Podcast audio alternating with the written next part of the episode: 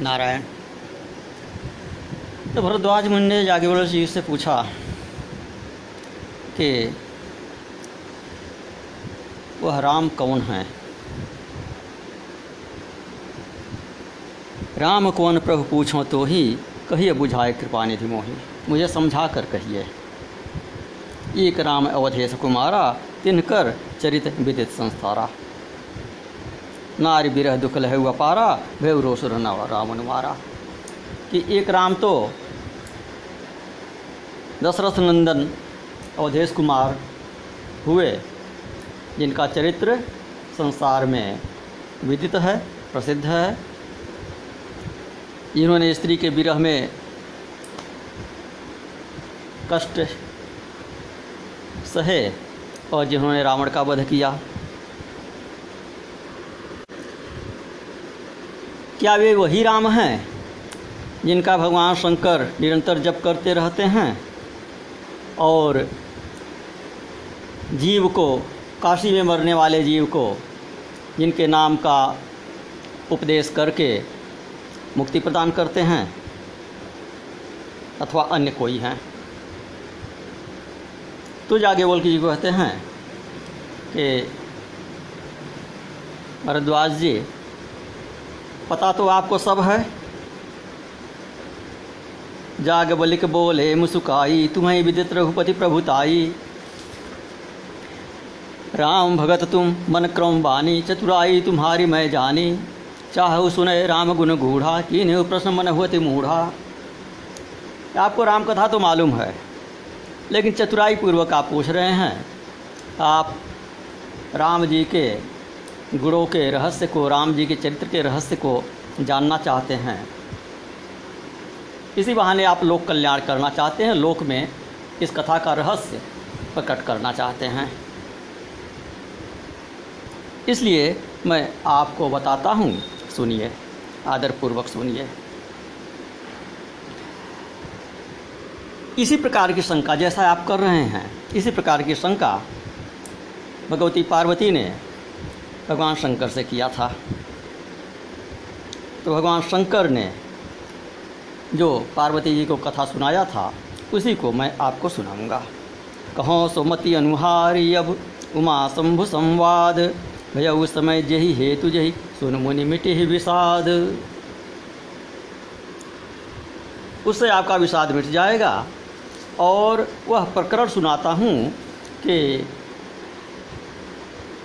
भगवती पार्वती को क्यों यह शंका हुई? उनके मन में यह जिज्ञासा, यह प्रश्न कैसे हुआ? उसकी भूमिका क्या है? और कब भगवान शंकर ने उनको सुनाया? इसको मैं सुनाता हूँ। इसके उपरांत याज्ञवल के मुनि, भरद्वाज मुनि को शंकर जी का अगस्त ऋषि के आश्रम पर जाकर राम जी का गुणगान सुनने का प्रसंग सुनाते हैं। वहाँ से लौटते समय भगवती सती के मोह का वृत्तांत सुनाते हैं। तदुपरांत सती मोह के बाद की जो घटनाएँ हैं, दक्ष यज्ञ विध्वंस इत्यादि, पार्वती का पुनर्जन्म, पार्वती के रूप में सती का पुनर्जन्म और शिव पार्वती विवाह इत्यादि की कथाएँ सुनाते हैं।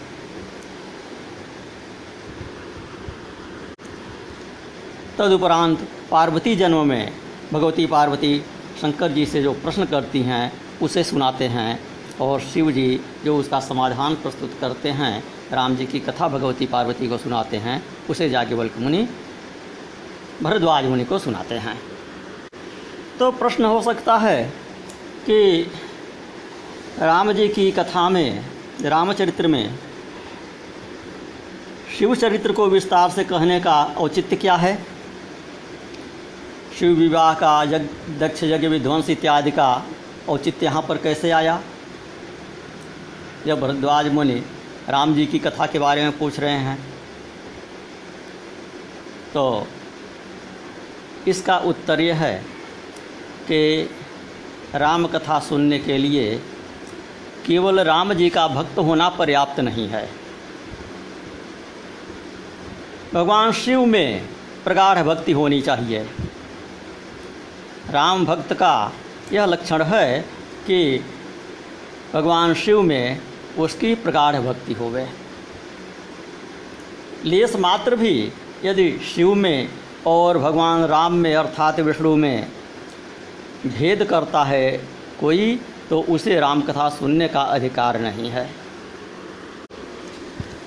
जब शिव चरित्र सुना लेते हैं याज्ञवल्क्य जी, और अत्यंत तन्मय होकर भक्तिपूर्वक भरद्वाज मुनि उस शिव कथा को सुनते हैं और गदगद हो जाते हैं सुनकर तब जागेवल की उनसे कहते हैं, अहो धन्य तब जन्म मुनीसा तुम ही प्राण सम प्रिय गौरी सा।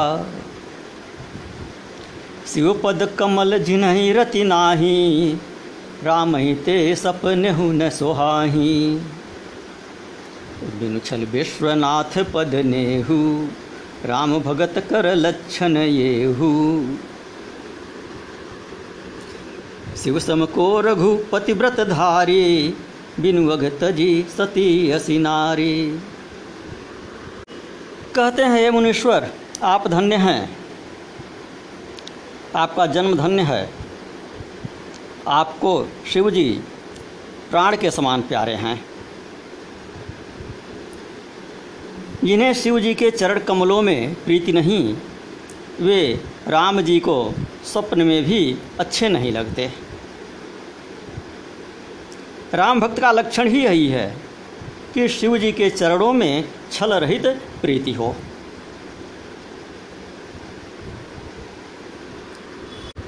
और वह प्रीति मैंने देख लिया कि आपके मन में है।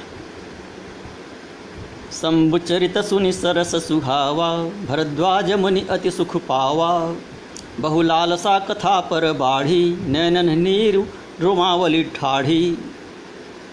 भगवान शिव के रसयुक्त और सुहावने चरित्र को सुनकर भरद्वाज जी को अत्यंत प्रसन्नता हुई और राम जी की कथा के प्रति उनकी लालसा और अधिक बढ़ गई। देखिए, राम जी की कथा के लिए भगवान शिव जी जब इतने उतावले रहते हैं, स्वयं चल कर गए अगस्त ऋषि के पास। राम जी का चरित्र सुनने के लिए। काकभूषुंडी ये कथा कर रहे थे सुमेरु पर्वत पर। तो वहाँ पर हंस का रूप धारण करके शंकर जी राम कथा का श्रवण किए। तो वह कथा जिसके लिए भगवान शंकर इतने उतावले रहते हैं वह कैसी अद्भुत कथा होगी, कैसा अद्भुत महात्म्य होगा। उसके प्रति भरद्वाज ऋषि की उत्कंठा, जिज्ञासा और अधिक बढ़ गई। तो तात्पर्य यह है यहाँ पर कि राम भक्तों के आदर्श शिव जी हैं। जिस भक्त को शिव जी प्रिय नहीं हैं, वह अपने आदर्श से गिर गया। उसे भक्ति हो ही नहीं सकती। इसलिए आदर्श भ्रष्ट पुरुष राम जी को प्रिय नहीं हो सकता। राम हिते सपने हुने सुहाही।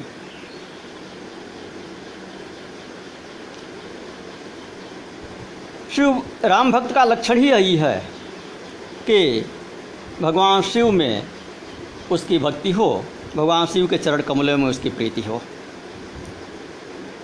जिसे सच्चा प्रेम विश्वनाथ के चरण में नहीं है, वह राम भक्त नहीं है। क्योंकि राम भक्त का लक्षण ही उसमें घटित नहीं होता।